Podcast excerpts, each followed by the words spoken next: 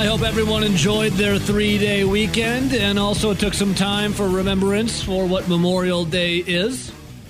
But I have three words to begin this show after what the Milwaukee Brewers did yesterday. That would be fly the L. Or lose, Cubs lose, or They're singing no Cubs no. No Cubs, no. No Cubs Chicago, what do you say? The L is flying high today. Rowdy the L is flying high today, not once but twice.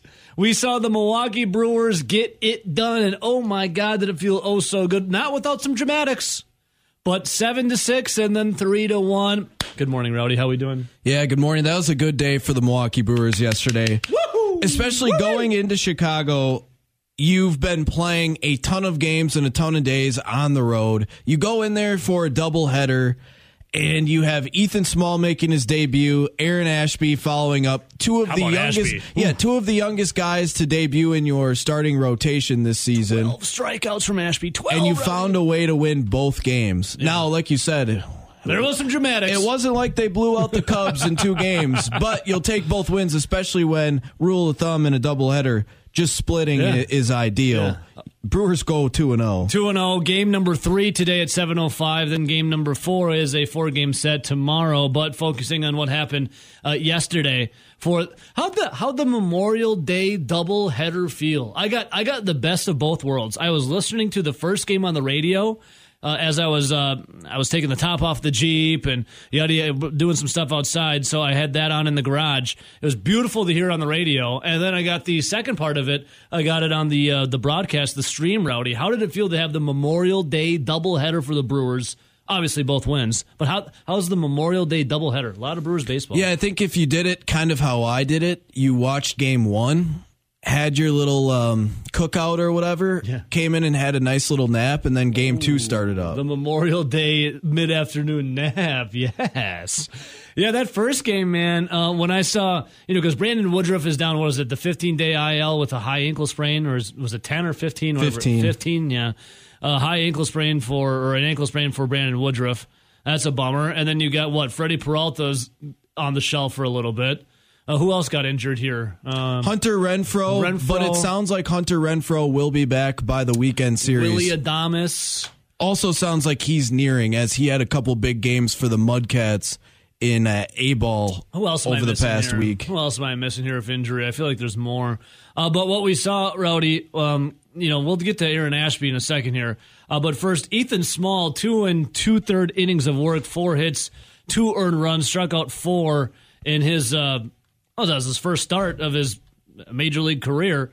Well, what's the what's the vibe on Ethan Small? we wait. Is this a guy we'll see down the road for the Milwaukee Brewers? They got a lot of arms in the AAA and the farm system. This is a guy we'll see a little later in his career. Yeah, Ethan Small, like he's he's one of the top prospects for the Milwaukee Brewers. He's in the top ten for their prospect list. Also, their top, arguably their top uh, pitching prospect outside of Aaron Ashby, who's now since surfaced last season and Yeah. now in the rotation due to the injuries. But Ethan Small will be back. He's a guy that uh, at the beginning of the year, I would say if you asked David Stearns and the Milwaukee Brewers what their plan with Ethan Small would be, it would be have one more season in the minor leagues and then see what he can do next year. Obviously, when you have two huge arms go down, and even a team that has the depth that the Milwaukee Brewers have, Yeah. You're forced to almost use him because one, you don't really have a better option sitting there in AAA. Ethan Small is the class of AAA for the Milwaukee Brewers, and two, he's been pitching so well. He's got an ERA south of two. That I mean, Yeah. he he was the one deserving for the call up. Now, how would I grade his first start? I thought he looked pretty decent in the first inning. Now, second inning, he wiggled out of trouble, if I remember correct correctly. And then third inning, see the thing was after that first inning or so, he was just missing on a lot of strikes, which were putting him behind in counts. And then it And what do we say here, Rowdy? What do we say here? Just throw strikes. just right? throw strikes. And And the thing was, in the third inning, he finally started getting behind guys and wasn't able to kind of wiggle out of trouble and started walking guys. Once he started walking guys, that was really his big thing. It wasn't the fact that he gave up a ton of hits and got just you Yeah, know only gave up four smoked smoked throughout the game, Yeah. or all of a sudden got bum rushed by them just hitting the ball after after hit after hit. It was more or less he walked guys. Yeah, four, four, four walks, four hits. And in the one inning, he walked three for the bases loaded. Yeah, and there was a lot of dramatics for the Milwaukee Brewers. I'll tell you that much. Speaking of pitchers, uh, my God, Aaron Ashby. Then we'll get to Josh Hader in a second. Uh, speaking of pitchers, though, Aaron Ashby, this dude, twelve strikeouts for Aaron Ashby. Believe in the Ashby rowdy. Six innings, five hits, one earned run. Just the uh, the home run he gave up. Twelve strikeouts and exactly 100 pitches. He sits at uh, 2.7 is ERA, as that's the second affair of the doubleheader yesterday. The Brewers win three to one. We'll get to how they did it, but what about Aaron Ashby, Rowdy? This is another guy looking damn good for the Milwaukee Brewers. Uh, getting the call. Oh, and by the way, Ethan Small already went sent back down to AAA. Yeah, but I think that's more that's more or less just for arms. Yeah, because they brought up. Um, I forget the guy's name. I have to go look. But yeah, but back to Ashby though, Rowdy. How about Aaron Ashby in the They brought up game? Luke Barker. Yeah, there you go. He had uh, really good. He had huge eyebrows and really chiseled facial hair, if I remember correctly from the picture I saw. Uh, Aaron Ashby, though, Rowdy, my God, twelve strikeouts for Aaron Ashby, insane. This dude is freaking killing it. And then Boxberger came in with some dramatics, and then Hader shut the door uh, two times in one day. But what's uh, the, the life and the career of Aaron Ashby? Pretty going to be fruitful for the Brewers coming up, I hope. Yeah, obviously he was the one that last season surfaced, and I pro- I think it was right around June when when he surfaced last year. Those rec specs. and he didn't really get off to the best start in his first couple outings in the big leagues but then seemed like after those first couple starts kind of turned it around was a useful weapon for the milwaukee brewers both starting in spots and out of the pen and now this year again comes out of the pen becomes the sixth man steps in as the fifth man once peralta goes down and obviously the milwaukee brewers are going to have to be leaning on him moving forward until freddie peralta comes back Yeah. which Craig Counsell said it. David Stern said it. It's going to be a significant amount of time. So I'm thinking at least multiple months. But yeah, he's going to be a big piece. And coming up, Aaron Ashby was a guy in double triple A that he was being called the left-handed Corbin Burnes. now, yes. Corbin Burnes was highly touted in the Milwaukee Brewers system basically since being drafted. And we saw him win minor league pitcher of the year for the Brewers jumped to the big leagues in 18, looked pretty good, and then in 19 take that huge, enormous step back, but then go to the pitching lab, and then all of a sudden in 2020 was right there, and then 2021 obviously Yes. wins the Cy Young. Yes. Now, granted, they to say he's the left-handed Corbin Burnes is maybe a little bit of a stretch. Sounds good to me, though. But that's what they were comparing him to. He was a guy that had Corbin Burnes type stuff, but from the left side. And if Corbin Burnes was going to be your one, Aaron Ashby, ceiling wise, would probably be your two when it comes to. He's not as he's Oof. not as good as Corbin Burnes stuff wise, but he's. I don't want to call him a poor man's Corbin Burnes because that would just be disrespectful to how good they believe Cousin- Ashby could be. cousin Burnes. but Is he yes, like a cousin? He'd be like A first cousin? slightly worse Corbin Burnes. We got to think of a proper uh, vernacular for that Aaron Ashby. Hey, hmm, we'll think of it because yeah, I don't want to. I don't want to diss the dude either. He just he just had twelve strikeouts. I mean, and that's not, that- that's not, a how they put not it. diss. That's not, how they put it either. But they like to call him the left-handed Corbin Burnes. But we all know that the ceiling isn't isn't quite as high as Corbin Burnes. Like the I mean, hey, hands down, like Cy Young winner, Yeah, most dominant I mean, do you pitcher. think Ashby's going to win a Cy Young? I wouldn't rule it out. But uh, the other thing is the guy's extremely young. Yeah. like Corbin Burnes when Corbin Burnes surfaced was 23. I think Ashby surfaced last year at 22. So he's and we saw Corbin Burnes take a step back in 19. Yeah. and then Oh, now Corbin he's Burnes went all the way back. to the double A. I mean, Rowdy's just talking about the pitching lab, right? Uh, I'm glad Aaron Ashby though did get rid of the spec, the rec specs because when we first saw him, remember this first start last year for the Brewers, he got just pummeled. I was like, oh god, those rec specs got to go. And then after he ditched the rec specs, he did a little better. Aaron Ashby's 23 years old. Is he? Damn, dude. Like crazy. Good for Corbin. Burnes originally surfaced at 23 in 2018. Yeah. Now obviously Corbin Burnes I think is closer to 20 27, somewhere in there. But yeah, obviously Ashby's got, he's still an extremely young pitcher, and he's finally since those first Tor- couple outings last year, 27 is Corbin Burnes.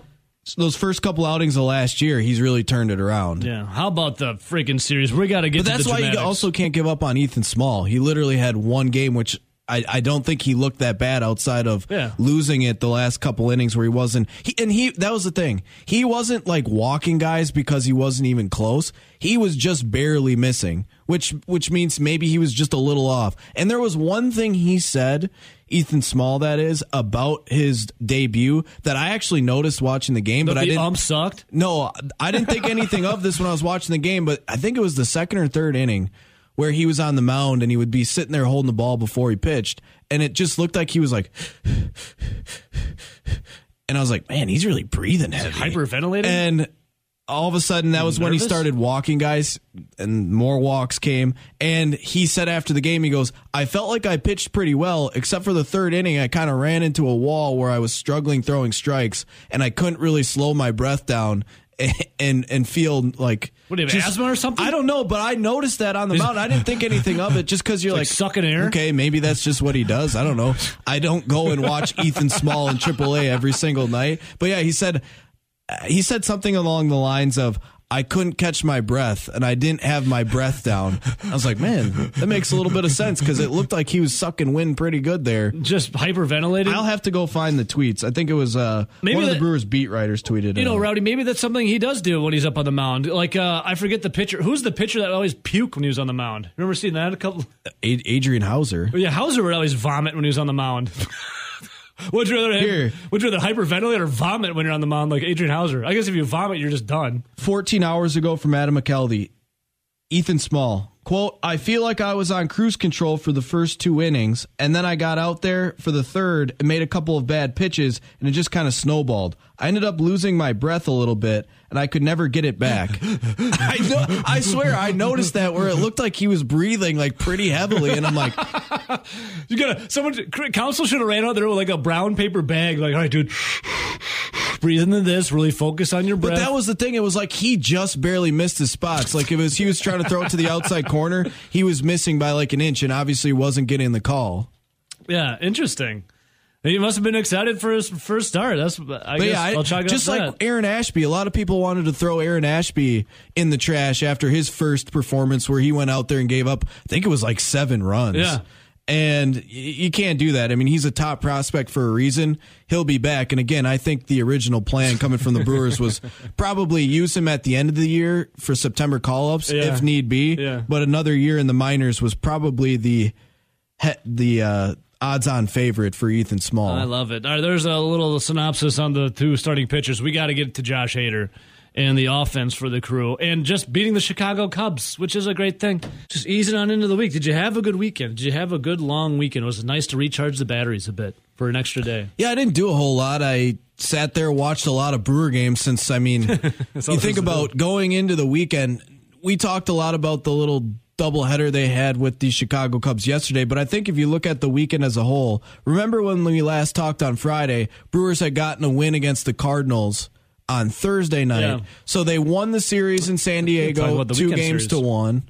They then were 1 and 0 against the Cardinals. Ended up splitting that series in St. Louis and then winning both games of the doubleheader. I mean, so that means over the weekend series for the Milwaukee Brewers so far, you go 2 and 2 against the Cardinals, start out 2 and 0 against the Chicago Cubs. That's a 4 and 2 Yeah. weekend so far. This road trip's And, been nice. Yeah, the road trip 4 and 2 overall the last few games and with the uh, San Diego Padres series, you go what six and three so far. Yeah. I mean that's that's huge. in my opinion. That's crazy. The Brewers already did their job, even if they lose the next two games to the Cubs. That would- Brewers- that would be pretty.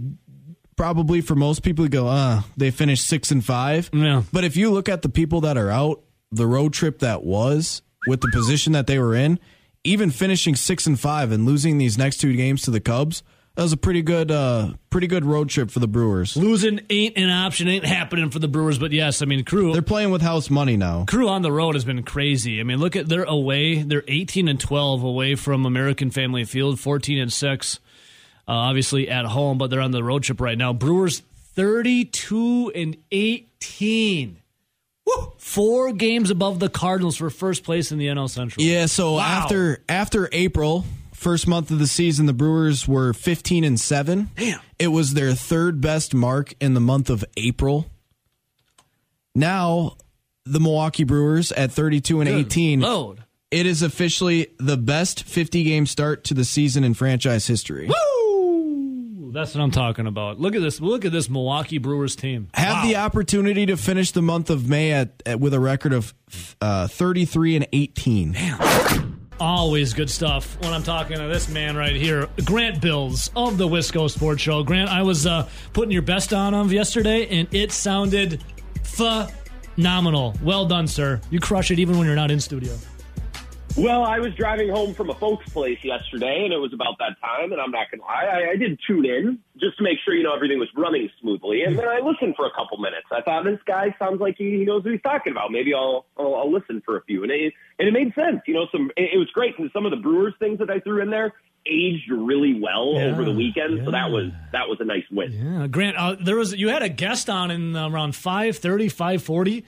God bless it, that guy sounded handsome as hell and very intelligent. I think he went by the name of Ebo. Damn, that guy sounded good. I, I I forgot it was I forgot it was you. I thought you were about to compliment one of my other guests, and I was like, No. well, "This will be a No. first. This, this will be a first. I am the Mount. I am on the peak of Mount Everest of guest Grant Bills. You climbed all the way to the top and found greatness, and then you just crashed and burned all the way down. I- By by the way, uh, not that I want to talk about this, but uh, I I did think of trying to get you on this weekend to share your fish tacos recipe. Oh, That dude! Oh put my Instagram god! Yesterday. It was the. It was. Oh my Grant! That was probably my wife was like weak. Well, she's always weak at the knees when she looks at me, but she was weak at the knees with that fish marinade I had. Big old fresh wild caught Atlantic cod.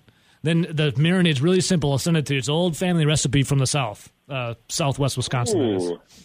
That is. Ooh. The South- they, you know, they love their comfort food in Southwest Wisconsin. They Hey. really do it differently down Us, there. us Norwegians love that white fish. All right. Hey, Grant. yeah, that's true. How good? I'm going to get to the NBA Finals here momentarily, uh, Mr. NBA. But real quick, uh, I loathe the Chicago Cubs. How did it feel, not once but twice, to have the L fly high at Wrigley yesterday for the Brewers? Dude, what could you have asked for two better games yesterday? Hmm. What a what a joy! And and you know that on a holiday or on a Sunday afternoon, sometimes the game stinks, but it's the only thing that's on. So you watch and, and you get your hopes up for a Sunday afternoon game, right? Because nothing's going on. Maybe you go grocery shopping in the morning, you go to church, you come home, and you kind of build your afternoon around it. And when the afternoon game sucks, it's, it's a huge bummer. We got two games that were awesome yesterday. Something new that I'm watching for Ebo, we saw in the first game, is when the Brewers take a lead, then lose the lead and take the lead back. Mm. Like that's I love seeing that. That's And a I- great sign. Take it. Typically the Brewers jump out to a lead and if they lose it, that's kind of it, you know? So that, that was great to see in the afternoon game. It was phenomenal, Grant. And you look at Oh. now here. Okay, question for you. You and I have had our mm. spats a little bit about pitchers when it comes to you know leave them in a game or whatever. Were you pissed at Craig Counsell, or were you like, well done, Craigery, when Josh Hader walked out there not once but twice yesterday to get two saves?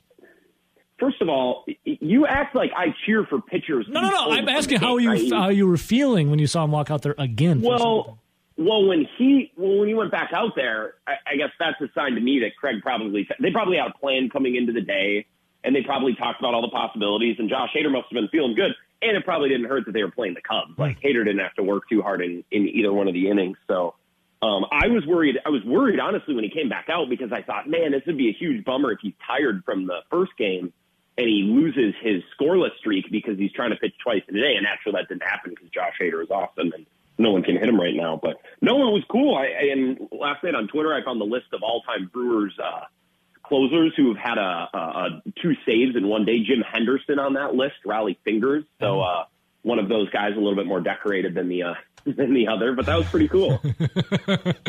Henderson had a couple uh, good years. Yeah, I mean, yeah. The, the It Jim was like 2013 when he had two saves in one won't day. stand for that.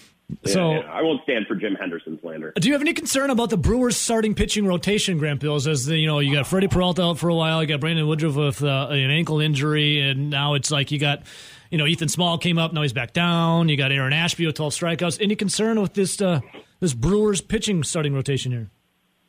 Uh, assuming Woodruff comes back after the 15 days and is 100%, no. Um, can I can I pose to you a, a Pose away. question or a topic Pose, on the Brewers please, rotation? pose. Okay, so I, you might have seen this because I think Big Joe, or no, it was David Monona tagged you in this. Oh, by the way, you did not get bumped. Pete from Monona called it. You didn't get bumped for Pete. Dave, Dave, Dave, and Pete's the battle for Monona's insane. You, we just got long, and I wanted you to have your time to you know breathe a little bit. That's why I moved you to a little later. You didn't get bumped. I would never have you on my show if we were crunched for time because Correct. that would just be a waste. I'll, I'll bring you back. I, I don't want to be rushed. I mean, it, Well, it takes I a while to climb Dave- Mount Everest. Yes. Yeah, it does. I think David Monona tagged you in this. So this was a tweet that is was from an individual who does radio in the state. I don't know that all of you are the biggest fan of him, but he said that even without Woodruff and Peralta, a rotation of Burnes, Lauer, Ashby, Houser, and TBD Oh. is still better than any other Brewers. We were we were talking about that a little bit earlier today. Yes. Is that is that right? That true? Even without two of their best guys, is this still one of the best Brewers rotations I've ever seen? I would say obviously last year was better, but we're talking Yeah. about one where two of the guys are left off the list. And I think I would probably argue that 2011 would be slightly better, but this is the only reason why. Mm-hmm. Because if that exact rotation would have been mentioned last year or two years ago, there's no way mm-hmm. anybody agrees with it. Yes. Because yes. Lauer, I- Lauer has better. been I agree with amazing. This is by far his best year in the big leagues, and it's not even close. Houser has just been extremely solid the last two years. Ashby is relatively unknown for the majority of Brewer fans going into last year, and then you have Burnes. Can I can I say something quickly about Eric Lauer? I think You can say, Grant. You can. When You did, don't, you don't have to ask. Just say whatever you want. Wh- when did he pitch last week? Was it Wednesday night or, or Thursday night against the against the Cardinals when he when he had an outing? I don't remember what it was. I think it I think it was Thursday night. 'cause Yeah, I it think was I Thur- watched. it was Thursday. I was watching a bar. Yeah. What bar? He went five innings. I was. Uh, we're on. We're not on La Crosse anymore. Okay, so I don't feel bad about. it. We're Dells. just out of Madison. It was Dells. It was right That around the corner what- where I work. d- So beautiful Bloody Marys. Love it. it was. Um, liquor cokes at this point in the night, not Bloody Marys, but I will come back anytime for Bloody Marys. Liquor and I'm, Coke? I'm watching Eric Lauer. What was that? Liquor and Coke. Yeah, Man, you must have not slept.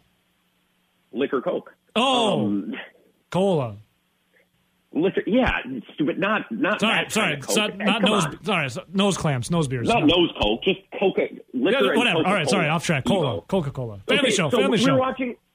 Eric, Eric Lauer goes five innings and gave up two earned runs, and I'm pretty sure when he was pulled after five, half of Brewers fans, or probably most Brewers fans, thought, "Eh, not his best start." You know, eh, he didn't really have it tonight. He went five innings against the Cardinals and they gave up two earned runs. We would have killed for that for my entire life, and he's pulled out after five, and we're like, eh, I guess it was. It was fine. It wasn't his best start, but it was fine. Like that's just nuts that we're thinking that way about Eric Lauer. That's not even one of their biggest name pitchers. See, he it wasn't his best start. He didn't have his best stuff. But when you look at the team that he's facing, the Cardinals, Yeah. he made it five. It was close to a quality start, and the Mm-hmm. Cardinals are by far the best hitting team against left-handed pitchers. Well, they're so hot. Like no one can get Paul Goldschmidt out So right now. hot. Go look at his numbers Well- from the month of May. It's insane. You know, I'm not a genius, but I could give the Brewers pitching a little bit of a tip here. It is a lot easier Yeah. to get Paul Goldschmidt out when you get ahead of him instead of always being in a 3 1, 2 1 count. And then Yeah. that next pitch is a hanger or right down the middle. And then it goes into the center field bleachers. And then all the little kids are looking for it out there.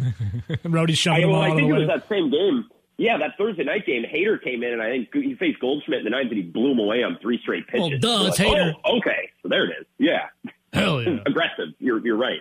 Hell yeah. I love that hair on Josh Hader. But yeah, he's all of a sudden you ever now grown out into your the. hair, Ebo? Yeah, You've yeah. had a long hair phase. I'm sure. Ro- okay. During COVID, Rowdy saw me with it. Rowdy, how'd you just? I called it my samurai. Rowdy couldn't even look at me every morning. I think he wanted to take me out back and shave it, right, Rowdy? Yeah, it was a pretty bad look. I had long hair during COVID too. I think we all every I'll man send you a has to picture. go through a phase. I think He You a he kept picture as claiming well. it as a samurai, but uh, do you watch Always Sunny in Philadelphia? Yeah, yeah. I would claim that it was more or less closer to like a homeless cricket. The rickety cricket. like cricket. Yeah. rickety cricket. It was pretty bad. No. My wife wanted me to do Uh, it, so I did. And then after, like, she looked at me one day and she goes, I can't look at you anymore. You need to get your hair cut. I'm like, all right, I'll do that. How bad Actually does it have to be though, girlfriend Grant? Disgusting long It has How to bad be does gross. the hair have to be? It has to be gross for the person that wanted you to grow it. All of a sudden look at you one day and say, "You're so gross. You need to It cut." wasn't your hair." gross. It just wasn't a good look for me. It wasn't gross. It just wasn't. I was like having dreadlocks come in. You know. It was It like was an experience worth trying. yeah. It's not like I could. now Not like I could go anywhere, do anything. You know, like everyone is being at home. So, anyways, Grant, I have to ask you. There's not many people that I would recommend Grant to play with scissors, but during COVID, I'd recommend Ebo to play around with scissors. Let's just say that's where I got a cut. I felt much better. All right, so Grant, four to six tonight, Wisco Sports Show, beautiful, award-winning, acclaimed show, highly acclaimed, love it. Okay. Le- you're you're no stranger to you know self promotion. Uh, neither am I. But what about this kind of self promotion? After the Boston Celtics beat the Miami Heat in Game Seven, a viral photo comes out, a screenshot of one Jayson Tatum's uh, text messages. Oh, I'm so glad you're bringing this up. You're welcome. Why is this shameless self promotion? He he's texting Kobe Bryant, R.I.P., saying, "I got He's you, dead. bro." He's yes, he died. He's dead. I got you, bro, with a fingers crossed emoji, and then after they win, releases the text. Like, what is this? To me, it's that scummy. Like, what does Grant Bill say? I hate it. It's the stupidest thing ever. I was listening to your show this morning, and I oh, bumped thank around you. listening to a couple of others, and, and people tried to bring it up. They're like, "Well, I don't want to be insensitive. I- I'll be insensitive." The show's called Over the Line, Grant. Do whatever you want. Yeah, want. we we not bringing Kobe into this. We as a rest of the universe type of thing need to stop invoking him in every weird way possible. And the social media pages for like ESPN and Fox Sports, like they they love it. They It's eat it dumb. Right? And then and then I'll go a step farther. And you know what? Shout out to David Monona. He would probably love this tape. He's wearing Jayson Tatum, who plays for the Celtics. Is wearing a Lakers colored armband in game seven of the Eastern Conference Finals that would never stand in the 80s. That would never stand in the 90s. You'd never wear the colors or the. Never stand in the number of a- 2000s. it would be like a Packers player. It'd literally be like a Packers player wearing something uh, uh, that would that with the Bears. That's that the rivalry. Vikings. That's how long that goes. Oh my God! Or a Viking. Yeah, and then they're asking about him after the game. Jayson Tatum's like, well, you know, he was my favorite player. Yeah, no kidding, right? Everyone your age's favorite player is Kobe Bryant, except for me, by the way. I was never a Kobe guy, never a LeBron guy. I like the role players in the league, lunch pail guys. I, I cheered for You're Shane a Battier. you're a He Ersan trying to put the Ilyasova guy. I get it. I, I like Ersan. It's just, it's so dumb. We need to get past the Kobe stuff. I'm glad you brought this up. Well, it's so it's so, are you- Are you against them playing under UV lights in the NBA Finals? The, the purple lights for Yeah. Kobe. That was that was so. When was that? That was a, 2020? that's a Zach Heilprin yeah, deep cut that's right there. that's a. Dude, I'm just saying, Grant. deep cut. I'm just saying, Grant. How how shameless and just smarmy and you using a dead uh, you using a dead man to prop up what you did. Like it's just it's just kind of gross.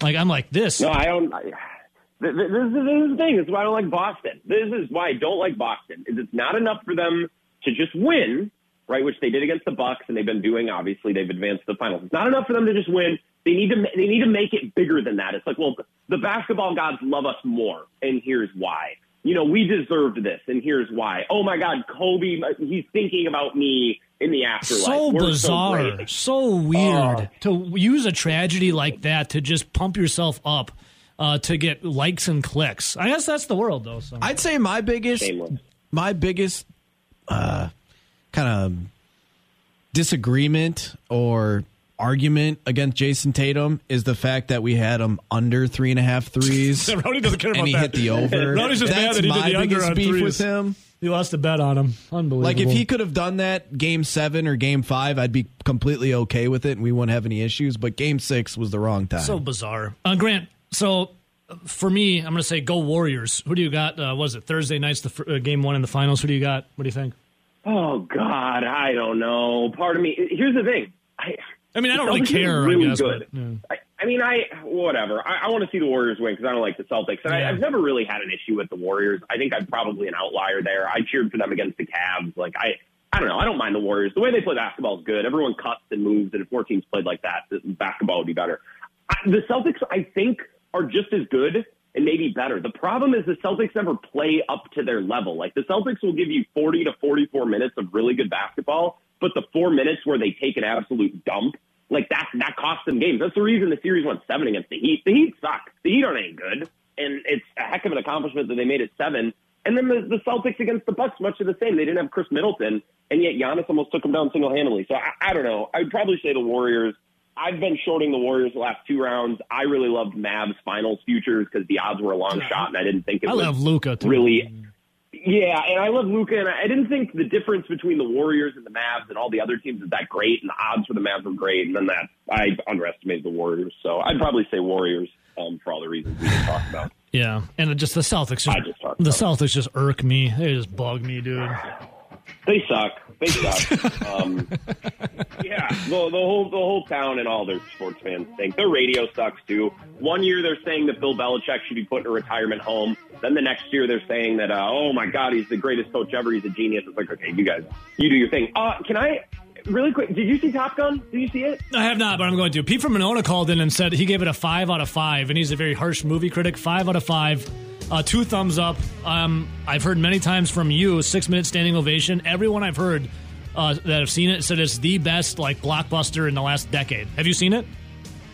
Yeah, on Saturday I watched the original with my parents in the afternoon, and then we went to uh, we went to the, Okay, like, real quick. Was that the first time? It Was that the first time you saw the original?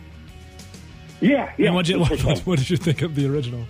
I I love '80s movies. They just don't really play by any rules. They're just I, they're so they're so easygoing and fun. Um, it was it was good. I didn't really expect what happened to Goose. That kind of caught me off guard. I was like, oh, so the movie's getting serious here. Oh yeah, Um, oh, yeah. that was kind of sad. And, and then Maverick was out of uh, a, a grading scale of ten. You can use decimal points. I mean, I don't like going to see movies, and I enjoyed it. I was, I was, I was hunched over. I was getting sucked into the drama. I'd give it a nine or ten out of ten. I thought it was awesome. Super fun movie. Uh, I can't wait to see it. Great Grant. film. Miles see The Teller, by the way, too. was excellent. Miles Teller might be surpassing Aaron Rodgers in their rivalry to one day lock down Shailene Woodley for good because Miles Teller was awesome, and his mustache is kick ass. Isn't he already married? Yeah. To, oh, I you know, you, what's you Shailene? know what's Shailene like a C list celebrity? Is, is, is I don't. That's a good question. Miles Teller's wife? Is what is she? See, I don't even know her name. Keleigh Sperry. Who the hell's that? She no, might, I have some research to do. she might be a D list celebrity. Grant Bills, you're an A lister, baby. We love you. Uh, what's coming up tonight, four to six? Uh, a lot about the Brewers yesterday. I can't wait to talk about Aaron Ashby. That's something we didn't even get to this morning. That Yeah. was so fun to watch and listen to as I drove home last night. As all of these stations are Brewers Radio Network stations, so that was fun. Going to talk about that, the pitching staff, and maybe preview the NBA Finals just a little bit. I'm going to read the room and, and see how much people want to hear about that. That's what we're Well, to do. today NBA Lounge? Or is that Wednesday? No, that'll be Thursday. Oh, Thursday. I am, by the way, I am on vacation on Friday. Yes. Uh, so maybe Ebo will have to have a little chat to be replayed on Friday. You know, maybe if you see Top Gun this week. So let me know. Grant, we love you, buddy. Have an excellent day, guys. Thank you. Bye bye, my friend. Look at that. Grant Bills, West Coast Sports Show. Joshua Ronald Hader. This dude is nuts. So, Craig Counsell, how surprised were both of you guys that A, I mean, we'll start right away, that Josh Hader was able to pitch twice in one day yesterday. Rowdy, we'll start with you. You already got warmed up. You might as well use him twice. That's I'm true. serious. He- I know, I know you are, but like it just sounds funny to say because I mean we've seen it before where Craig Counsell warms him up and then doesn't even use him even in a safe situation in the past. I mean, that's very few and far between. But normally, if you're going to get a guy loose, why would you? If you've already, he's already gotten loose earlier in the day. Not that he's he can't uh, what tighten up again or whatever, but the fact that you already got him up once, you might as well get him up twice and try and get uh, two saves with And in one day. How many pitches did he have in that first game? It was very minimal, wasn't it? Josh Hader in the first game had 16 pitches. 11 of I mean, those that's- were 11 of those were strikes. It's not that. I thought it was less than that. And then in the second game, Joshua Ronald Hader had 13 pitches. so he threw less than thirty in, in Yeah. both outings combined. yeah, Yeah, Josh Hader, absolutely insane, man. He is um, wow. His uh, at one point on pace for eight over eighty saves. is he still on pace for over K Rods? I know he took a because he was gone for a bit with an emergency. I would say no. but He's- Josh Hader, uh, he's on pace for fifty-eight point whatever. uh, unbelievable, man. This is from the Elias Sports Bureau. Multiple saves by a Brewers pitcher on the same day. Rollie Fingers did it in 81. Pete Ladd in 83. Fingers again in 84. Mark Clear in 86. Fetters in 97. DeJean in 2003, Jim Henderson in 2013, and then Joshua Ronald Hader. Current bullpen coach right there. We were going off of, uh, I know Nelly and RJ off air. We're doing a little bit of uh, closers gone by for the Milwaukee Brewers. Yes? Jim Henderson's middle name is Duffy. James Duffy Henderson. That's a power middle name right there. Would you rather have Duffy or Ronald as your middle name? 'Cause that's- Duffy. That's, Josh. Definitely Duffy. And I'd go by Duffy then. You guys were talking about John Axford before. I'm trying to think of uh, closers gone, but obviously this is. I mean, am I wrong in saying this is the best closer we've ever had for the Milwaukee Brewers? Absolutely. Yeah. Well, Um, it's because well, it de- depends. What do you consider it? Are you going to say if he threw or pitched in one game and he's a Milwaukee Brewer, or like a legit career? Because Trevor Hoffman's arguably Yeah. the second best closer of all time. For- How about for the Brewers. Yeah, how about I'm not talking in the majors. organization I'm not talking about the majors. I'm Yeah. talking about for the Milwaukee Brewers. for the organization? Even though, I mean, when he was here, you're right. Trevor Hoffman had one Trevor good year. Hoffman Did Because I would say he had one if- good year for the Brewers. If Josh Hader's career ended this season, obviously you would say that he would probably be like probably fourth on the Brewers list for guys that had pitched Yeah. for the Milwaukee Brewers. Because obviously you're going to have to put him behind Rollie Fingers. He's in the Hall of Famer. Now Rollie Fingers was hardly ever there though. That's Yeah. the thing. He was there for only what two years. Then you had. You also can't forget Trevor Hoffman. Again, he was only with the Brewers for two years. And then K Rod, who wasn't even a closer full time for the Brewers, but in his past lives with the Angels and the, the Mets, definitely an extremely good closer as well. But his career doesn't end, and he's the longest tenured Milwaukee Brewer when it's all said and done. So I would say, yes, he's the best closer they've ever seen. By the way, underrated closer that they had, Coco Cordero. Coco yeah. Actually, pretty good closer. Oh, absolutely. so I let's loved see when they threw Brooks Kieschnick in as, as a closer every now and then.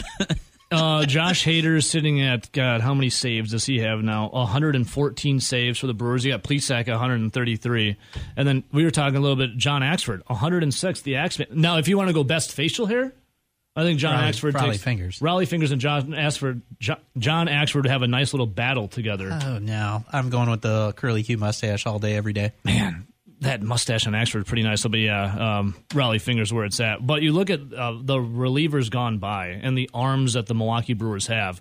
And how about not just Josh Hader, Devin Williams uh, getting it done too. He was walking a little tightrope. Uh, what was that? Was that the first game when the bases were loaded and he had to work his way out of it? Devin Williams. I'm trying to remember uh, my games yesterday. Well, Devin Williams just has to learn one thing. It's literally just get ahead of batters and throw strikes. When he struggles is when he walks people, like every single pitcher that's ever pitched before. Yeah, Devin. Yeah, that was the first game he was in uh, in the seven to six victory. Bases were loaded. Devin Williams was uh, walking a little tightrope, and then was able to get it done for Josh Hader's 17 save. And then in the second game, in the three to one victory, that's when uh, it went from Ashby Boxberger right to Josh Hader. But how about Boxberger? I know RJ, you were feeling a little pressure there with uh, Craig Counsell making some pulling some strings. It was it was with Ashby there, and right before they pulled him, uh, you have two guys on. The other, the guy at the plate is clearly squaring up to bunt, and you have a shift on. What are you doing? Jonathan Peter DMs. What are you doing? Yeah, like that makes no sense. I don't even know what he's doing. It's not even like, oh my gosh, it's a surprise bunt. Bef- he went up and squared up to bunt before the first pitch. wasn't even a surprise. Yeah, but yet, uh, what were we talking about it a, a couple weeks ago? Who were they playing where um, the the other team was just bunting singles for like an inning? Oh, I think that was the was that the Nationals? I think it was. It was Uh, whoever has uh, Strange Gordon on their team now. yeah, I think it that's- is the yeah. Nationals. But I mean, it, that's one of those things too. It's like they found something that the Brewers do, and they could. And those were even surprise bunts. So I'm. I, it's not like they were squaring up, and being like, "Hey, everybody, here it is." like Here, here we go. they were they had a shift on for two batters in a row, and they got the Nationals got two guys on on bunt singles. It's another one. You have a shift on mm-hmm. when a guy's squaring up to bunt. What are you doing?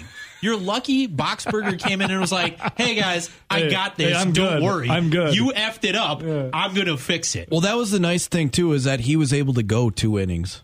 Yeah. because one he got two big double play balls. Yep. But two, the fact that he could bridge them two innings when you probably had a a good idea that Devin Hader wasn't or Devin Hader, Devin Williams wasn't going to be used, and then you still had Hader lurking in the ninth. The hell of a love child, child Devin Hader. Yeah, could you imagine if you threw the the fastball like uh, Josh Hader with the arm angle so that the With the slider was that good, The but then had the airbender Ooh. changeup? Um, Modern medical I- advances, we should be able to. Br- I would that. say that they would be they would be idiots for making him the closer. I would say that is the starting pitcher. Yeah, that's that's a guy who might end up having like a low pitch count and be able to do the complete. in games. 2022, anyone can have a kid. So let's Yeah. get let's get Devin Williams and Josh Hader's DNA sequence together, and and we figure out Let's do it. that well, Devin Hader would have been available for the postseason because when he punched with his right hand, yeah, he could just go left. yeah, put it put the cast over his mitt. What would his old tweets be like? Probably also rap lyrics. Yeah, and then you just take his Twitter account down. Like, yeah, fine. Yeah, no, we're good. Uh, Josh Hader, though, um, well, Devin Williams coming in was uh, Brad Boxberger nice in the second game. Devin Williams nice in the first game. Hader nice in both games. Uh, Hader now looking at this. I know Rowdy had some good stats last week. Uh, was that courtesy of Adam McCalvy? Rowdy, who was it? Last Mike week? Vassallo. Yeah, Mike Vassallo. It's the Brewers PR and communication. He's back at it again uh, after the game yesterday. 18 games, 18 He's saves. back at it again. 18 games, 18 saves, 16.2 innings pitched, no runs. And opponents are 4 for 55 with 6 walks and 26 strikeouts. Josh Hader this season, absolutely incredible. So, He has a career whip of .84 right now. I'm telling you, they need to lock him up through age 35. oh, absolutely. Like There's no one else on this team worth locking up in the next year or two other than Josh Hader. he has he has one more year of arbitration, right? Correct. Yeah. and they'll be commanding like I, I think this kind of arbitration if these this kind of stuff keeps up for the entire year don't expect it to but you know that turns into just pay the man And Josh Hader, if you look at it, since he's him. basically surfaced in the big leagues, he'll have like two to five bad appearances a season. Yeah But he'll appear in 60 plus games every single year. And you know the other 60 that he gets in, if he if he's going to look we'll say bad for his standards in 5 of them, yeah that's 60 where he just shuts the door and there's no chance. close it That's nuts. close Well, they, in my opinion, when you look at the the roster moving forward, you have to sign him to a long term deal. And I think the other guy out of the the pitching rotation that's probably going to be the guy that gets signed long term, it's probably Corbin Burnes. Little bit Yeah. younger, little bit younger than Woody, shown that he's got a higher ceiling than everyone else. a Cy Young. Won a Cy Young. it's hard to just let a guy like that go. big one. Now Great he doesn't hair. come due for another two years. yeah Uh, we have a tweet here from our guy J8 Krebs. What's up, Jordan? Good morning. He says, I think this five year window of Hader already secured him as a Hall of Famer, the best reliever since Mariano Rivera. he's doing pretty good not gonna lie but I thought of Rivera yesterday after that second game. I was like, I was like, do I dare say this on the air tomorrow? I'm like, I'm not ready for that. Yeah. But I am ready to start saying like, this dude has got it. I don't know if anybody will ever come close to what Mariano Rivera did, and he, this is the reason why. Well, one, he's the all he's the all time saves leader. Two, daddy? how about the fact that he did it with literally one pitch?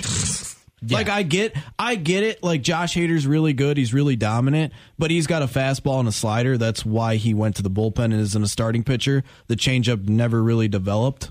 yeah Mariano Rivera literally threw a cutter almost every single pitch. and nobody could hit it It was untouchable. Like I, I know in video games you were able to throw a four seamer and a cutter, and I think he had a couple other pitches. But let's be real, the real Mariano Rivera literally threw a cutter. He's like, good Yeah. luck hitting this. And Josh Hader just needs 538 You know how they broke more down saves to catch him. Freddie Peralta's like, hey, when he was a in his first year as a rookie, when he first surfaced, he threw eighty percent fastballs, and then it was like. I think it was like 18% curveball and 2% changeups. Yeah. I'd love to see the pitch breakdown for Mariano Rivera in his career because it'd be like 98% gutter. Cutter. So uh, let's see here. Other and we were talking a little off here about closers gone by, and Rowdy kind of brought up another name, Trevor Hoffman. There was a guy the Brewers had. It was awesome. Um, But he was awesome for one season. Yeah, he was for the there for two, for the Brewers. and he was awesome for one. Rollie Fingers, did you say he was? I, I want to say he was only there f- Four years. Four years. Yeah, he wasn't there very long either, and it was the end of his career. Yep, 82 through 85. And then K Rod came in, and at the time, they already had pretty decent closers when K Rod was there. He didn't specifically fill the closer role, Yeah. but K Rod was an, ex- an extremely good closer earlier in his career 95 with the saves. Angels and the Mets. And when 95 he was doing it for the Brewers, he had about 500 cactus pins in his foot. You guys remember that? He stepped on a cactus. mean, hey, you can't always see those little cactuses. No. But yes, if Josh Hader ends up pitching this season, next season, and then they extend him, it would be no doubt he would be the best Milwaukee Brewers closer, stats wise and just tenure wise. Uh, so, what do you guys think um, when Derek Turnbow first came on the scene? We are like, this guy is the truth? Or was it like, oh, God. I thought he got punched in the face with how It's troll. He looks like a troll. how in his nose was. Troll, troll face. Yeah, the two takes were man, this guy throws hard, and man, this guy's ugly. It's like, is that is that a bobblehead night or a troll night? Remember the trolls with the goofy hair back Oh, yeah. when we were Yep. kids? Uh, let's see who else. I'm trying to think of uh, Danny Corey Cole? Knebel. Corey Knebel. Corey Knebel, Danny Kolb. How about uh, Eric Gagne? Eric yeah. Gag me. Yeah. Talking about good closers gone by. Uh, Steroids helped a little bit They there did. too. We found that one out. Jer- Jeremy Jeffress. He was a closer for a quick second, wasn't he? For a Yeah. little bit, Yeah. he was kind of like a He was, he was there for a blink of the eye. Yeah. mostly a setup man as a brewer. Yeah. Uh, we did Axeman a little bit. I'm I li- telling I love you- me some Axford. Francisco Cordero, very underrated closer. Yeah. Ooh, Bob Wickman was a closer for for a hot minute. He's a hot. He's got let's see here, ninety five or Wickman seventy nine saves for Yeah. Wickman right there. Mike Fetters. Let's see, uh, Doug Henry got a couple on this list, but yeah, Josh Hader. I mean, my God, this dude is is nuts of what he's uh, been able to accomplish, and we're just glad that we have. We got to talk the arms of the Milwaukee Brewers coming up here because it is a thing of beauty. I got some crazy stats, crazy stats, man. Could you imagine the Brewers had a guy like Josh Hader that tracked like Mariano Rivera as a career? Brewers would be winning World Series, then, don't you think? That'd be nice, but I mean, and Or he just would see, see a lot but like, if the Brewers kind of do start signing pitchers, they've shown they can cobble a, a team capable enough of being good defensively and okay at the plate to get them to the playoffs. And if you have like a playoffs caliber pitching staff, that could take you a, a, a little bit of a ways. I just want to put this out there just because I brought him up multiple times. But uh, Francisco Cordero, aka Coco Cordero, Coco. who only pitched for the Brewers for a year and a half, had 60 saves and was an all star. Crazy. Sounds kind of good. That's pretty good. Fly the L, lose Cubs lose, or how about another one that goes uh, by a little jingle like this? They're singing no Cubs, no. No Cubs, no. Hey, Chicago, what do you say? The L is flying high today. There is nothing that brings me more joy than seeing the L fly high, especially at Wrigley Field. And then you add on not once but twice yesterday. Yes, no Cubs, no. Lose Cubs, lose. Fly the L, you turds. Rowdy, it feels good. And you brought up this stat. Yeah, I'll bring it up again. The Brewers' 32 and 18 record is the best 50 game start to the season in franchise history. Yeah, and they have the opportunity to add on to it tonight against the Cubs and finish 33 and 18, which would just continue. The, Milwaukee mo- Brewers are having an extremely good season, and when you look around the entire roster, you would say this team has not been healthy one time No. together at all. I mean, you started the season with what, without Luis Urias. Your starting third baseman, which by the way, remember how one of my big question marks coming into the season was can Luis Urias duplicate what he did last year? Last year he batted 249, hit 23 home runs, and I believe had 75 ish RBIs. Mm-hmm. You go and look to what he's doing so far through that first month. Again, like you said, he missed the first month of the season, but he's been back here for the second month. If you extrapolate out what he's been doing, he's actually uh, ahead of his home run pace. He's ahead of his walk pace, but he's slightly behind on RBI pace. Basically, when you look at it, he's pretty much so far through the first month of playing duplicating what he did for six months last year. So that's a good sign. But yes, he missed a month. Your starting shortstop in Willy Adames, who was arguably your best player last year Ankle injury. offensively, He's down with a, with an ankle injury, expecting to hopefully get him back for the weekend series. Yep. Your second baseman in Kolten Wong has been god awful. What's going on with him? Not only has he been god awful fielding the baseball after being a Gold Glove award winner, but he's also been very below average, especially for his standards, hitting the baseball. Then you have first base, and then your outfield. Yelich has been overall disappointing. Lorenzo Cain has been very disappointing. Hunter Renfroe's having an extremely good year, but he's been on the shelf Yep, he's a shelf. due to a hamstring injury. You had Andrew McCutchen on the shelf for the what, Rona. two plus weeks due to COVID. Yep. And then you have Tyrone Taylor, who's having yet another solid season. And then there's this Rowdy, and something we wanted to get to. And uh, despite all that, the Well, even the Brewers- cat, your catcher position, Yeah. I know a Yeah, lot dude of got people. popped with roids. Yeah, you had Pedro Severino popped with PEDs, PEDs. literally the day before the season started. they had to go get Caratini. and he's been okay. I I can't say I've expected a lot more from him. And Narvaez hasn't been an all star. Narvaez was an all star last year, but that was the only time in his career. He's still been he's still been decent. Yeah. And then Rowdy, there's like one um, player that pays gets paid a lot of money. They don't really do too much. In fact, he only played one of the games yesterday. Set out the second game. Christian Yelich. Christian Yelich is betting two twenty nine. And he's got a noodle in an arm for an arm back there. Uh, Rowdy, we were doing a little compare and contrast.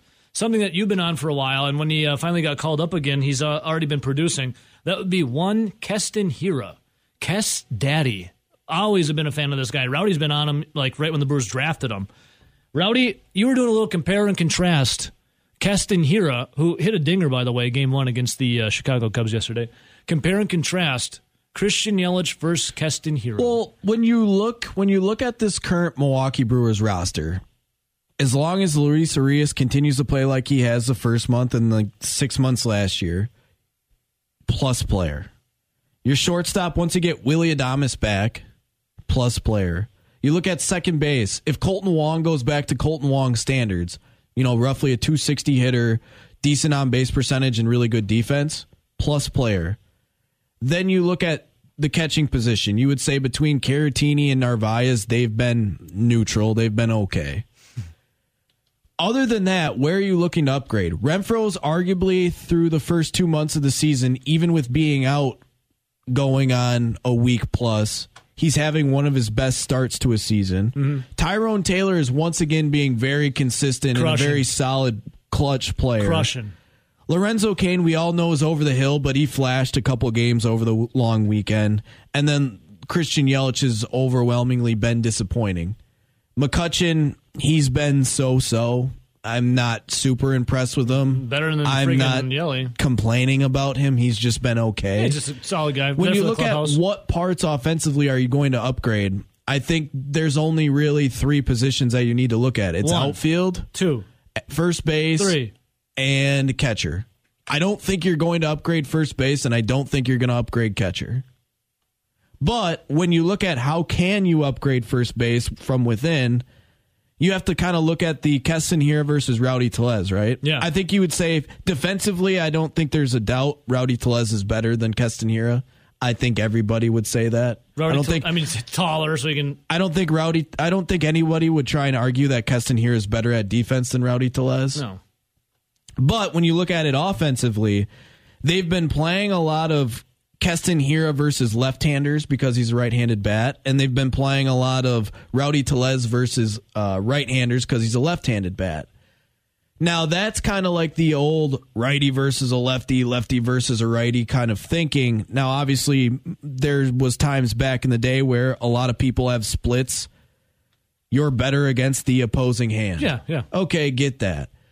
Rowdy Tellez has overall been playing more, correct? Obviously, we've seen him more. He was really hot at the start of the season. I mean, Now, he had you- nine RBIs one game. If you dig into the numbers, though, you have Keston Hiura. Here, I'll read a tweet for you. please, please read this. tweet. Keston Hiura has been hitting the baseball at a decent clip this, this season. I know he's been recalled, and Let's see. the thing is, he hasn't been playing nearly as much as Rowdy s- Tellez. But the tweet Sixty-two at bats. Keston Hiura has a 274 uh, runs created plus versus right-handed pitching. The next best Brewer has a 132 Damn.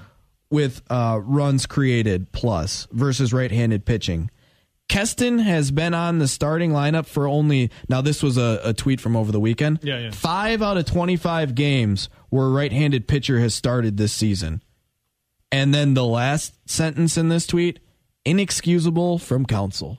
Now, Oh, coming at Gregory. now your average runs created plus here would be around 100. So they're saying Keston Hiura's is currently 274.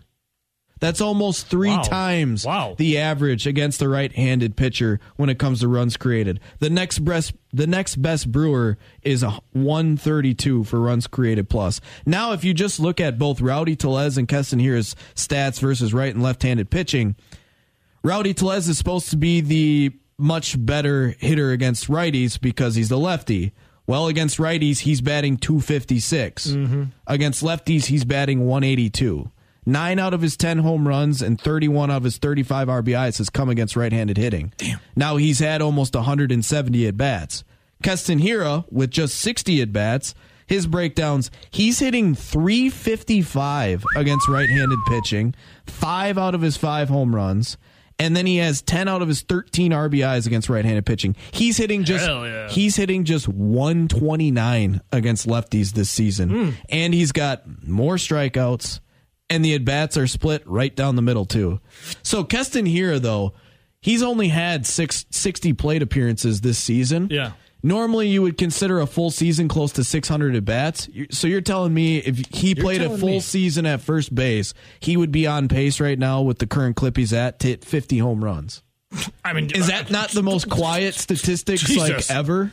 Because when you think of Keston Hiura, you're not necessarily thinking of a huge No. like power like sorry when you think of Keston Hiura and what he's done this season you don't think of a huge power bat you think of a guy that's struggled you think of a guy that's been at best a platoon Yeah, player yeah. but he has been so dominant against right-handed pitching That's insane. it's about time where he starts to command a few more starts against righties especially because Okay. Well, when you're putting up those type of numbers and we're looking for more offense from first base, I know everybody loves Rowdy Tellez. I know that he's been solid. But I think against right-handed pitching, when you thoroughly go through the numbers, Rowdy Tellez is actually your better option against lefties, and Keston Hiura is actually your better option against righties. okay, I know this is going to sound crazy whatever it was. What, yeah, Yelly, what he, he bats left. Um, Rowdy, not Tellez, you, Nelly. Would there become a point if Keston Hiura still produces in his few appearances here and there, and Yelly continues to go down?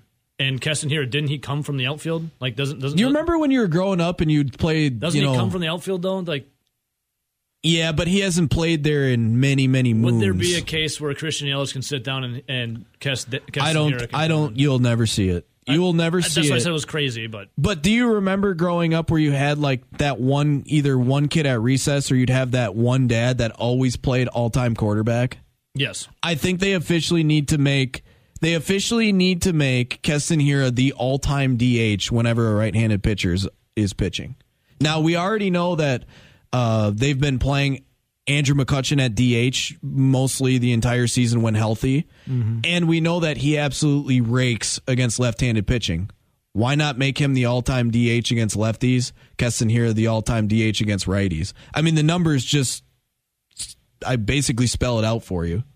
Well, I know Craig Counsell's listening because everyone listens to this show. The only reason why I wouldn't say Keston Hiura to play more at first base is basically just because defensively he's just Yeah, not he's very a- good. Yeah, But I, I would I wouldn't be against, especially like on a getaway day where it's like you throw out that quadruple A roster. Sure. Trying a Keston Hiura out in the corner outfield like a left field for a day off for Christian Yelich just to see what would happen. Because again, came up with UC Irvine as a center fielder before he started having elbow issues. can't you make the case that Yelich has been having a lot of days off lately, even though he's been on the starting lineup? Well, I think field? your big thing with Keston Hiura would say, "Oh, what's his arm look like out there because of the elbow injuries?" Well, the- Yelich a noodle arm. exactly. We watch Christian Yelich put everything he has into it just to hit a cutoff man. Look, this is crazy. Christian Yelich stinks, and the Brewers are off to their best start, right in franchise history. Through 50 games, correct. Unbelievable. Well, the other thing was when everyone's healthy, and when I mean everyone, I'm talking Hunter Renfroe, Lorenzo Cain, Thomas. Christian Yelich, Andrew McCutchen, and Tyrone Taylor. Tyrone Taylor needs to be starting. Or, yes, There's no outfield, ifs, ands, yes. or buts anymore. He has been arguably the second best outfielder in that outfield now for a year plus. And just look at it. Avisail Garcia had a career year last year in right field for the Brewers. He was arguably the second best outfielder behind him last season. That was with Lorenzo Cain having a down year and Christian Yelich having arguably his worst year in the big leagues. Now this year, Hunter Renfroe, when healthy, is arguably having his best crushing, career year, crushing, crushing. and Tyrone Taylor is right behind him. You're not going to. No one can make the argument that both defensively and offensively that Christian Yelich and Lorenzo Cain are better than Tyrone Taylor right now. Mm-hmm. And Andrew McCutchen hasn't played enough uh, uh, defense in the outfield and doesn't have the same type of range he used to have to argue him either. He's currently been the second best outfielder on the team the last year and two months and yet he continuously is used as I guess you would say the fourth outfielder. Yeah. At some point, you just gotta you just gotta watch the money burn. the Dark Knight was on this weekend. Oh yeah, but the Joker's like summons or uh, yeah, where got he all the mountain of all money, the, burns it the all. mob money. Yeah. Sometimes you just gotta watch that money burn, and I think it's about time to burn Lorenzo Cain's money and Christian Yelich is You want to know how I got these scars, Rowdy? I told Christian Yelich to take a hike. Well, if we continue to watch Christian Yelich and Lorenzo Cain play left and center all day, I'll tell you what. It it. wasn't my daddy that was a drinker, it'll be me. You want to know how I got these scars? My father was a drinker because he watched Christian Yelich. Just put a smile on that face. Yeah, that's crazy, man. Yelly, God. And then you look at the rotation of the Milwaukee Brewers. Look at the rotation right now for them, and this is something we'll get into a little later. Uh, the rotation of the Milwaukee Brewers with the injuries they got going on right now. If you were just to see who they just had, Rowdy, what is it? Uh, it's a Burnes, Lauer, Ashby, Houser, and a what a TBD. You get maybe an Ethan Small in there or or something. Burnes, Lauer, Ashby, Houser, and TBD. Is this one of the, despite us not knowing much about, you know, we saw what Ashby did with the 12 strikeouts and they got a TBD in the back there. Is this one of the better rotations that we've had in quite some time for Brewers? In like Well, obviously- in our life? In our life? Obviously, last year was really good. This year's really good as well. You had, what was it, 2011, where they um, won the division and ended up losing to the Cardinals and David Freese. That rotation was really good, but when you think of it, it's not even that close. You had Zach, what was it, Zach Greinke, Yep. uh, Yovani Gallardo, and Shaun Marcum was the three. Yep. Like that was a pretty solid three, especially because Shaun Marcum was was a pretty good pitcher in Toronto and had a really good year for the Brewers. And then obviously Zach Greinke was Zach Greinke, and Yovani Gallardo was steady as all hell for the Brewers for the majority of his career. I would say it's it's probably just blindly from what I've watched in the last twenty years. It's arguably at least one or two. Well, and here, the king on Twitch said, Why'd you miss Fastball Freddy? Fastball Freddy is on the IL. He's going to be on there for a while. I'm talking about the guys who are available. Brandon Woodruff has got an ankle sprain. He's out as well. So I'm talking about right now of who the Brewers have on a starting pitching rotation. Is one of the best. And I think David I Stearns. can remember. David Stearns. I know we were kind of cutting him down offensively because of a couple of the positions where they could definitely use an upgrade. But if you look at what they've done so far through two months versus what they did last year, they're actually averaging nearly a tenth more for runs per game better, which they finished in the top half last year, right around the middle. Mm-hmm. This year, they're currently in the top 10. And again, Adames has not been healthy. Louis, Luis Rios has not been healthy. Renfroe not healthy. McCutchen sick. Like they've Yelich had a sucks. they've had a lot. Yeah, the guys that have been healthy, Cain, Yelich, they haven't been good. Wong hasn't been good. Catching has been average. So look for all of that, they're still outperforming what they did last year, and they have room to get better. It's just like the team feels good. And last thought on the Ethan Small, you'll probably see that fifth guy be a rotational Yeah, player coming sure. up and down just sure. because one they played a ton of games in a row and I think they want to protect that arm cuz he is the top pitching prospect.